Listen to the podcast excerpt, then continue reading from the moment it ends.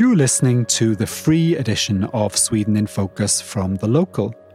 If you would like to listen to a full length version of the podcast, as well as an additional midweek episode, please check the episode notes for details on how to upgrade to Membership Plus. Here's this week's free edition.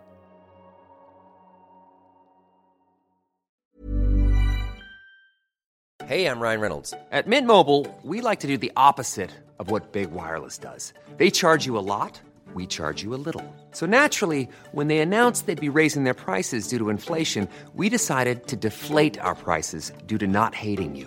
That's right. We're cutting the price of Mint Unlimited from $30 a month to just $15 a month. Give it a try at mintmobile.com slash switch. $45 upfront for three months plus taxes and fees. Promo rate for new customers for limited time. Unlimited more than 40 gigabytes per month. Slows. Full terms at mintmobile.com. Hello and welcome to the latest episode of Sweden in Focus. We are recording this on Thursday, the 6th of October. Today we're going to discuss Nobel Prize Week and a Swedish winner, the incoming government's move to ditch plans for high speed rail infrastructure, the security situation in Sweden with regard to Russia's invasion of Ukraine, the Nord Stream pipeline explosions, and delayed NATO accession. And finally, we'll discuss the impact work permit delays are having on people who increasingly feel trapped in a country that might not let them return if they leave. To talk about all this, I am joined today by our regular panelists, James Savage in Stockholm and Becky Waterton and Richard Orange in Malmo. Hello, everybody. Hello. Hello. Hello. We should also mention we've got Richard's dog with us again today. So if there's any weird dog noises, that's why. yes, and we're also going to hear a little bit later from people affected by these work permit delays. So stick around for that. Richard, I noticed that you wrote an article this week about all the ways you can lose your driving license. I hope this wasn't written from personal experience. Well, Paul, as, as a matter of fact, it was. that was, that was a slight, How set, did a you know? setup, perhaps.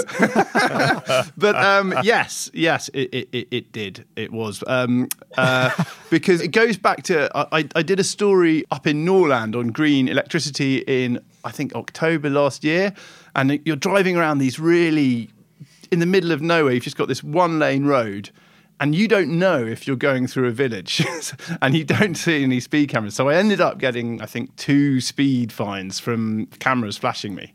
And then and then I went and then I went up again, which was completely, you know, financially it completely destroyed any kind of profit from the from the trip. But and then and then I and then I went up again in I think the spring last year, and I got another one.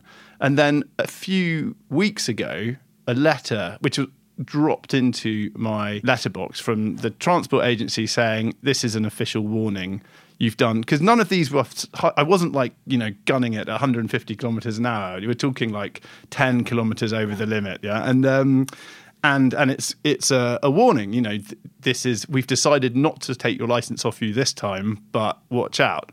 The very next week after i got that message i was driving around in in the countryside in Skåne and i got flashed again. And then a few days ago the police sent me a thing So I've, I've, I've lost count now. Was that was that four? that's now four times yeah in, in, within two years so it's not good it's not good Very, very naughty, Richard. Well, I, I kind of, I mean, I, I, I got, I've been driving in Sweden what ten years. I get, I get flashed like all the time, and and nothing ever happens. And now suddenly it does. So I kind of got sort of used to. I'd stopped being worried about speed cameras. So what's going to happen with your license now? Is it going to be revoked for a period, or what's the story? Well, it depends. It won't necessarily be revoked, but it might well be. And and that's the thing. And I thought I was going to lose my license, have to take another test. The relief from doing this story is is that normally I think they suspend it for two months, maybe maybe a year, and then if it's like this, a kind of minor speeding infringement, then you normally don't have to take a test again because I'm I, I, Swedish driving test is unbelievably difficult. I don't know if anyone's taken it, and so I, I think if they did that, I just wouldn't pass for years, and I would be without a car for, for years and years and years. What I found interesting is that I don't know if this is the case in other countries, but in Sweden, you can lose your license for a whole range of things that've got nothing to do with driving.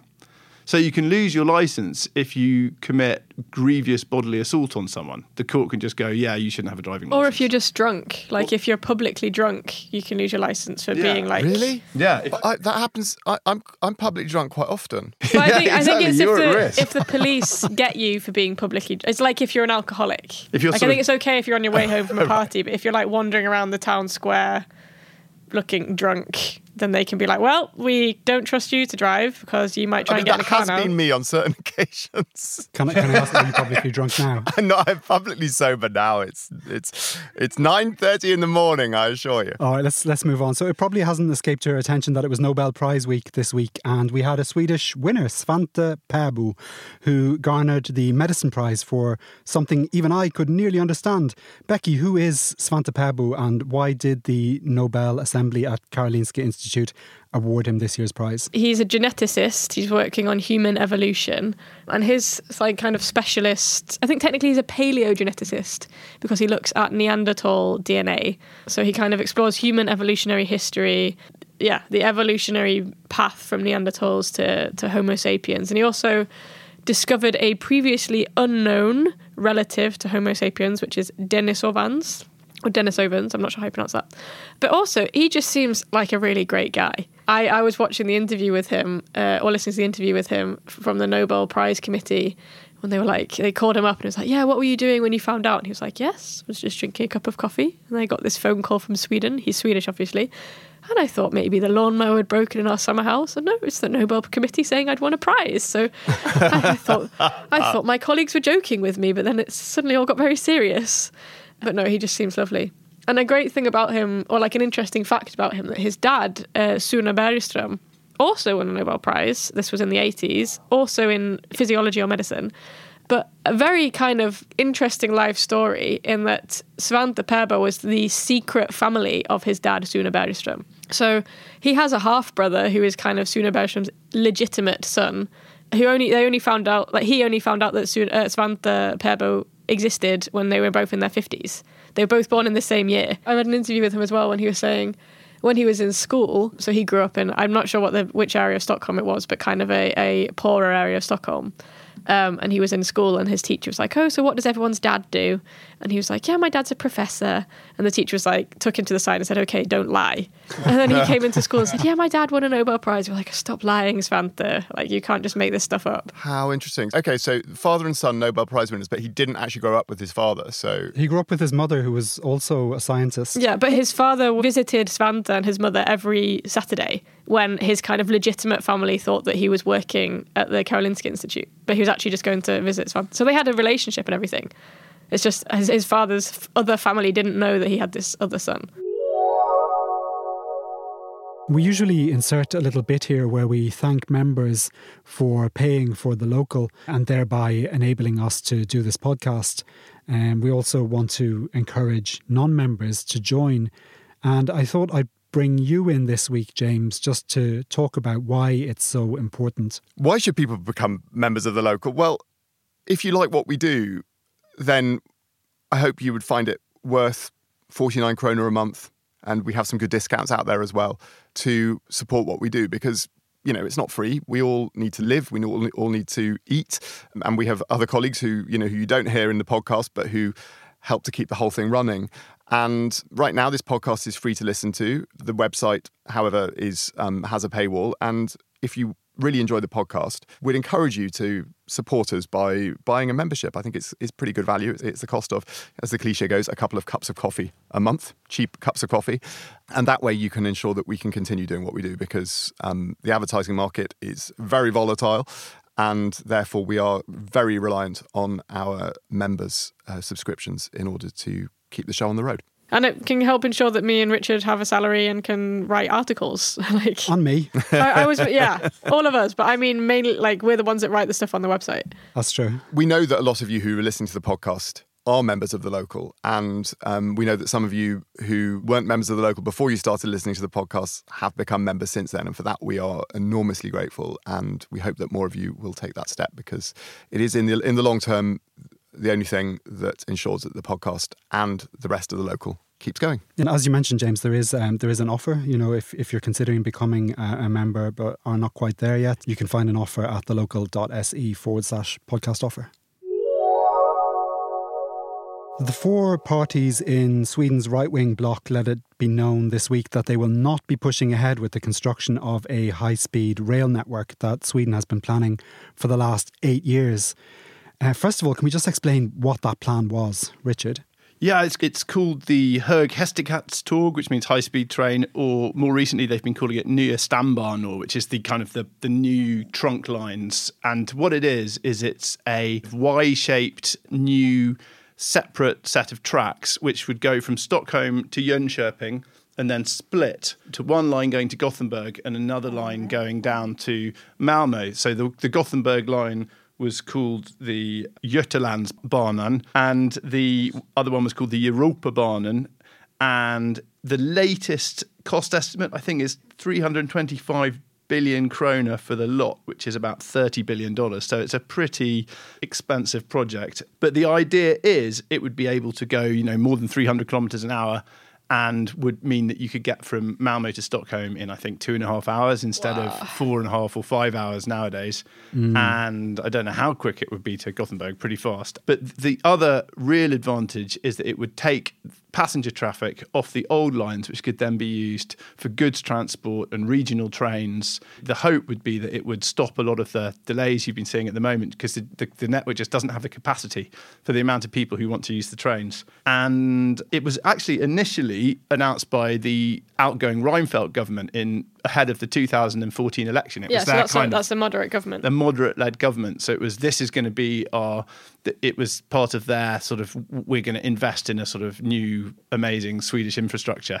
And then the Green Party and the Social Democrats pushed it, and it's, it's been mainly pushed by the Green Party, and then gradually it's developed. Okay, so it sounds like everybody was sort of behind it for a while. So why have the the four parties in the right wing bloc now decided to abandon the plan? They've said that investment in the high speed rail risks edging out other necessary investments in infrastructure. I mean, what what what they say is that at the time that it was proposed in 2014, it was something like a third of the cost that it is now, and it's just inflated as these massive projects always do. And there's been a lot a lot of reaction against it because it was. I mean, this plan's pretty far developed in that they've already struck agreements. They've had a big sort of debate with the with the regions and the municipalities. They've struck agreements with them. Municipalities have started building infrastructure, like in Jönköping, which is going to be the kind of hub for this thing.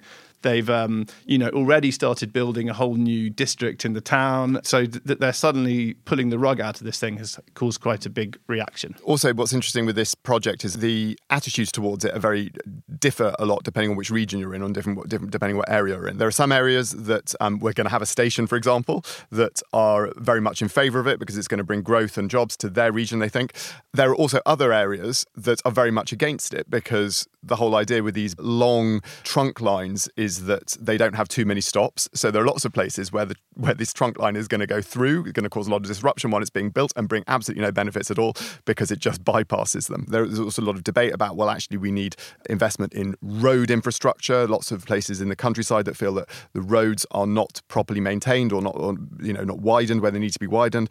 And th- there are some. I saw there was a, there was an argument in the right wing editorial page of Svenska Dagbladet this morning that was arguing that well actually, this trunk line would only take a very small number of cars off the road um, so wouldn't necessarily have the desired effect. Of course, the, the, the other argument is that it, it, might take some planes out the skies as well. Um, so that's the other that's the other side of side of it because clearly not only for trips between Stockholm and Malmo, for example, which would obviously be shortened, reduce the need for people to fly between Stockholm and Malmo, but also between Stockholm and Malmo and the continent. Um, it would be much quicker to go to places like Hamburg and on to Berlin and Paris and Brussels if that um, stretch between Stockholm and Malmo was um, was shorter. So there are, you know, environmental arguments um, going backwards and forwards on this.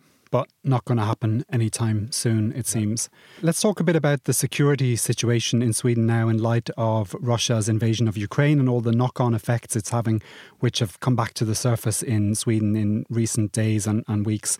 We spoke last week about the Nord Stream pipeline explosions, and we still don't know who's behind them, but the incident has definitely put Sweden on edge again in national news broadcasts. There's a lot more talk again now about Sweden's military and psychological defences, with Foreign Minister Ann Linde describing the security situation as the most serious it has been since the 1980s.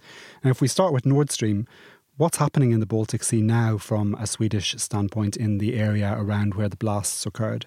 Well, Sweden has sealed off an area of the Baltic Sea effectively. An area of the Baltic Sea in Sweden's economic zone, but not in Sweden's territorial waters. So it's international waters effectively. And they've sealed it off, trying to stop other ships from coming in and out. The investigation has been passed to Säpo, the, the, security police. So, Swedish prosecutors have imposed a ban on all marine traffic, all submarines, all drones in the entire region. Although some commentators have questioned whether that's legal because, as we were talking about, it's international waters, not territorial waters. And now there is a, um, a dispute with Russia. Surprise, surprise. Russia, which um, is trying to pin the blame for this these explosions on the United States. I don't think many other people believe that, but that's what Russia that's what Russia is saying, um, and they say that they Russia should be part of the investigation. Nord Stream, the company which owns the pipelines, which itself is 51% owned by Gazprom, the Russian state, says that it has been denied access to the pipelines and would like to get there to inspect them. And so there's a bit of a dispute, but right now it's uh, there's a, there's an ongoing investigation, and um, well, we'll see what it turns up.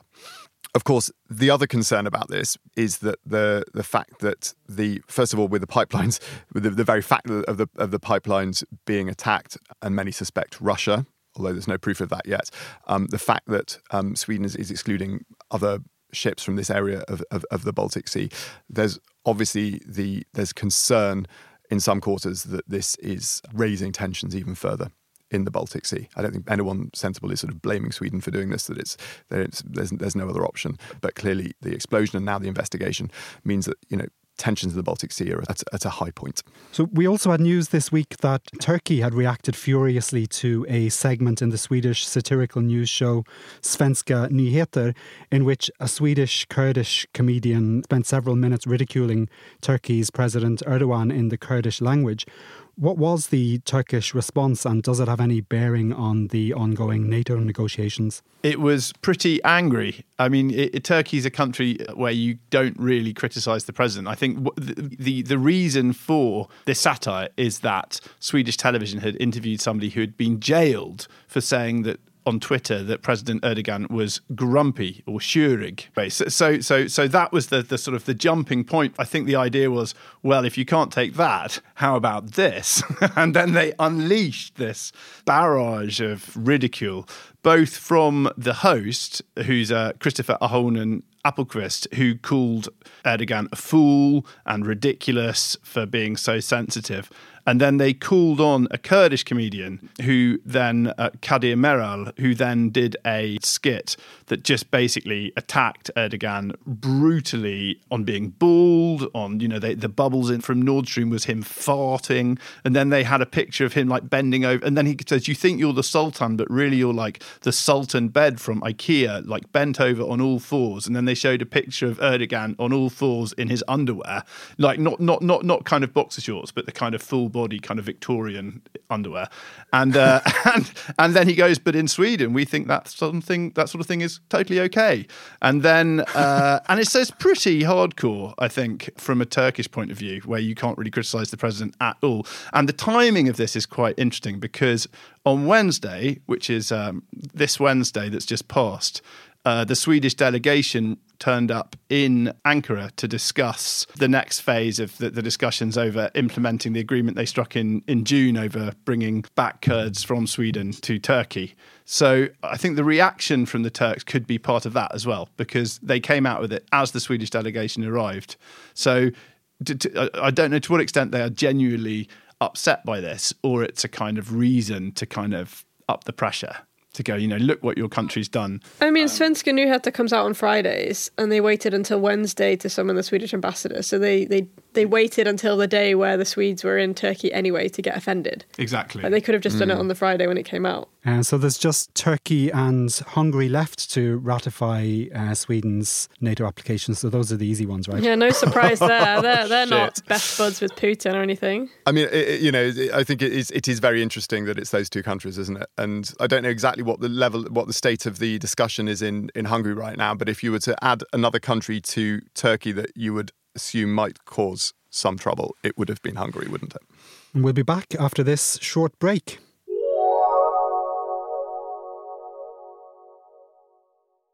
Now, my role at the local means I'm not as deep in the Swedish news as Richard and Becky. I work across all our sites. So, for example, I've been working with our journalists in Germany on the launch of a new podcast there, which we've given the highly original title Germany in Focus. And I recommend you to check that out if you're interested in Germany. It's really good. But anyway, back to, to Sweden in Focus. And we had a meeting earlier in the week to discuss what topics we wanted to cover.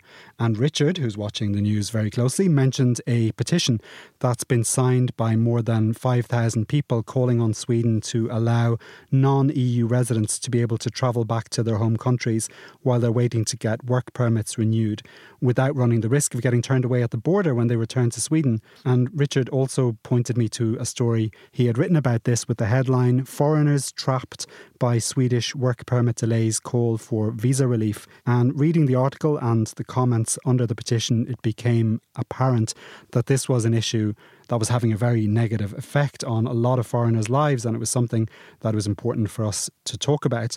And in a few minutes, we'll hear from some of the people affected. But first, can you explain, James, what's happening here, who's affected, and what kind of delays people are facing?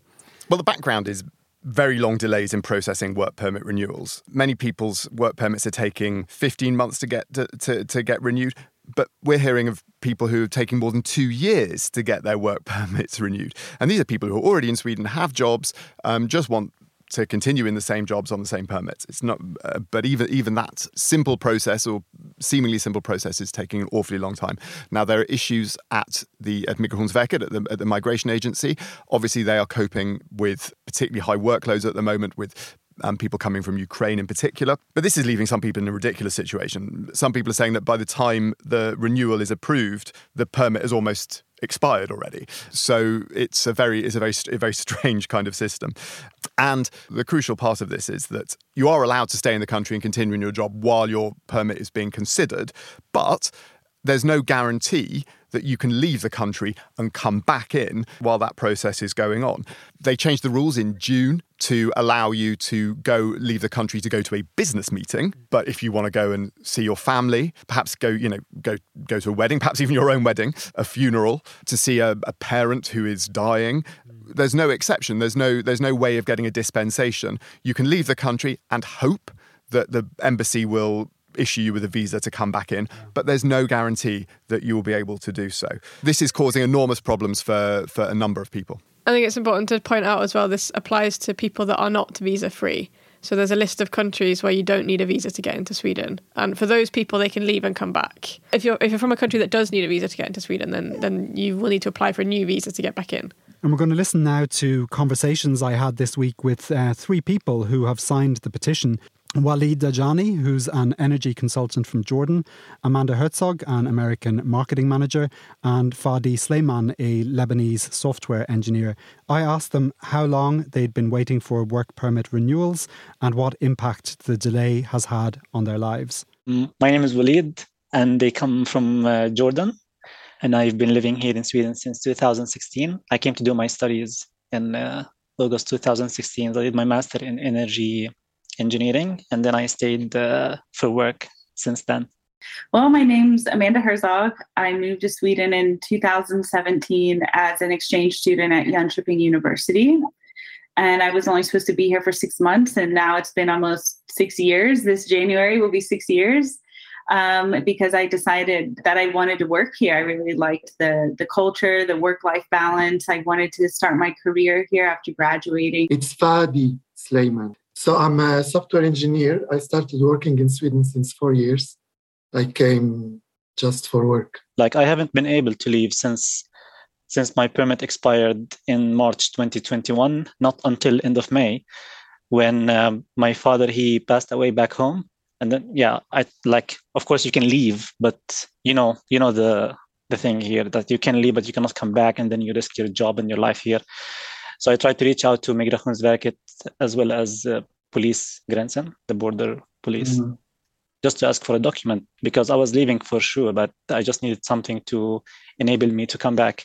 But they told me that it's um, it's up to me to leave or not so in the end, like I reached out to the Swedish embassy back home and I explained the situation to them, and they were much more cooperative. And they told me that I can apply for a, a single entry visa once I'm in Jordan, and as long as there is no decision in my case. And that's what happened. I went to Jordan beginning of June. I missed the funeral, but at least I was there for my family. And um, I applied for the uh, for the single entry visa at the embassy, and they gave it to me. And then I came back so that was the only time that was I was able to to leave Sweden. Yeah, I'm very very sorry to hear about your father. Thank you. So th- that was obviously very stressful for you at a at a very difficult time, not not knowing whether you would be able to get back into the country. Yeah, exactly. Just in general, so what what impact has this weight had on your on your life and your your personal well being? like I don't know, my uh, my mental well-being is just deteriorating because it, it's so hard. It's like a big a big prison. Like if if you tell like when you t- when you talk to your family back home, you tell them I'm I'm stuck here. They tell you, oh, you're stuck in Sweden. That's a nice that's a nice nature to be stuck in. But it's not it's not that simple. Like I've I've missed my my brother's engagement and wedding, and so many other friends as well. Many occasions, many trips that you've missed. Yeah. It's just work, and the the only vacation you take is just there is no change basically to your life. It's the same routine for the past 22 months. There are two things. It affects my work because I work for an international. Uh, the last time I traveled, it was three days before the end of my permit. Uh, the second thing is that uh, with the family, for example, I have my father that is like 80 years old, and nobody understands why you are working abroad and you cannot travel you are in this big prison uh, mode. I have um, applied for many jobs that were interested in me until they found out I needed a visa. I'm 32 years old. I've never owned a home because I'm too afraid to settle down because I'll get kicked out. I am too afraid to get like a to really invest in a, a car that's a long term car so I just bought a cheap little car because I might have to move at any point in time. You feel humili- humiliated in somehow, like you feel uh, marginalized. You feel uh, maybe oppressed in some somehow because you didn't do anything. You I didn't commit a crime. So why having this uh, this situation of not being able to move around? It's my right to move around. And also, for example, people ask me like, "Did you travel this year?" No. Why did you didn't travel? Swedish people doesn't understand why I cannot travel. You feel yourself second level in society. I have had a lot of physical symptoms from stress, which is totally common for us in this situation, from being under a high level of stress for months or even years. Because when you get one visa approved, you know you have to do it again in two more years. So you're not really feeling better. You're just temporarily, you know, it's almost like you're treading water and you get to sit on a rock for a couple minutes and you got to go back out there and do it again. It's not a long term strategy for life. We've just been listening to Walid Dajani, Amanda Herzog, and Fadi Sleiman, who all signed a petition urging Sweden to find a solution that will enable people to travel in and out of the country while waiting for their permits to be renewed. And we'll put a link to the petition in the show notes so that anybody affected can can go in and sign. Now, you've been in touch with the migration agency over this, Richard. What are, what are they saying? Well, it's a bureaucratic agency. What do you think they're saying? They're saying there's nothing we can do, mate. They're saying um, this this is um, this is the law.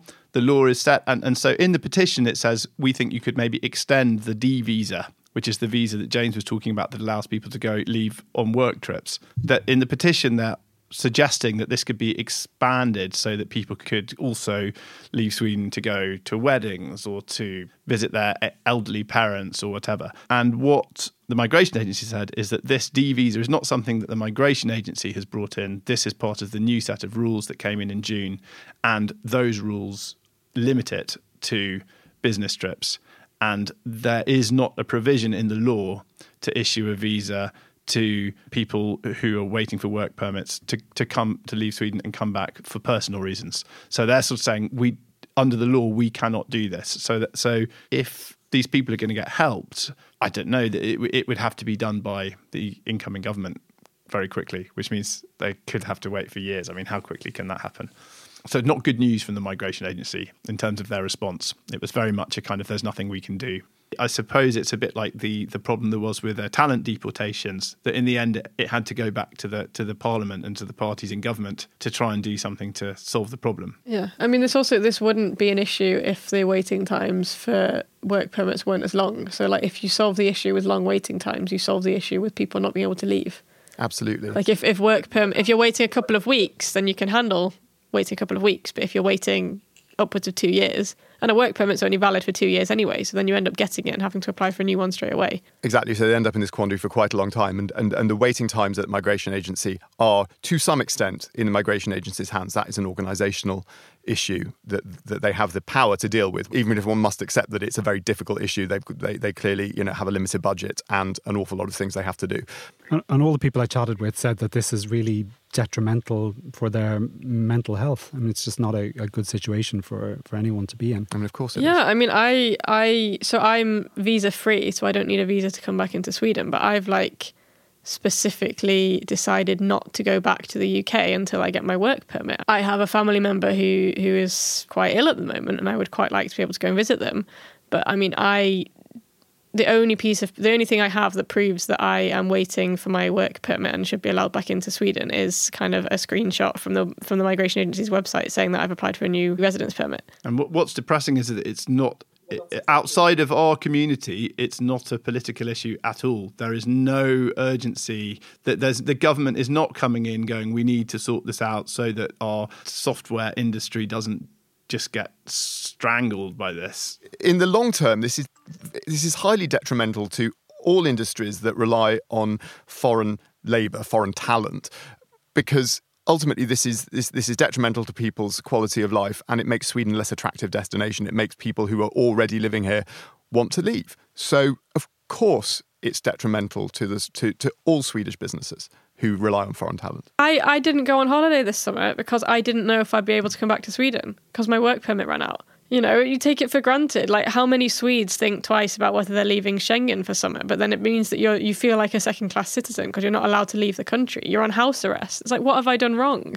Why am I not allowed to leave Sweden? All I've done is lived here. I'm married to a Swede. Like, my daughter's a Swedish citizen. And if you're working in Sweden on a work permit, it's like you've not done anything wrong, but you feel like you're being punished. I mean, what's depressing is that there isn't a more sort of Reinfeldtian kind of positive, growth orientated, let's build this sort of forward thrusting country that, that, that, that's great for tech companies, that's great for science, that's great for business. It's just not there at the moment, that whole debate. That's all we have time for today. Thank you for listening. You can find links to the stories we've discussed in the show notes and the petition we mentioned. Thank you to our regular panelists Becky Waterton, Richard Orange, and James Savage, and to our sound engineer Rhys Edwards. I'm Paul O'Mahony, and we'll be back again with another episode of Sweden in Focus next Saturday. Until then, take care. That's all for this week's free edition of Sweden in Focus. If you'd like to hear a full length version of the podcast each week, as well as an additional midweek episode with more interviews and analysis, please upgrade to Membership Plus. Make sure to check the episode notes for details on how to upgrade. Sweden in Focus is a podcast by the local Europe. Our sound engineer is Rhys Edwards. The publisher is James Savage.